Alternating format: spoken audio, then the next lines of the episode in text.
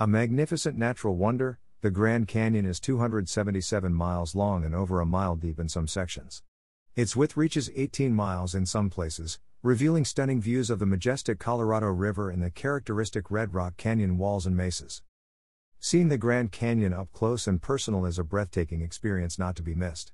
Home to the Navajo, Paiute, Hopi, and Hualapai people, the Grand Canyon area is as diverse as its inhabitants.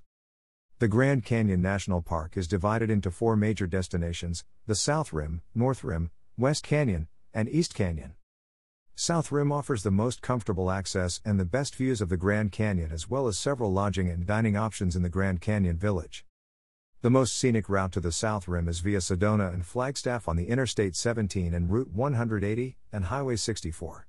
This road offers stunning views of the desert and the colorful rock formations along the way.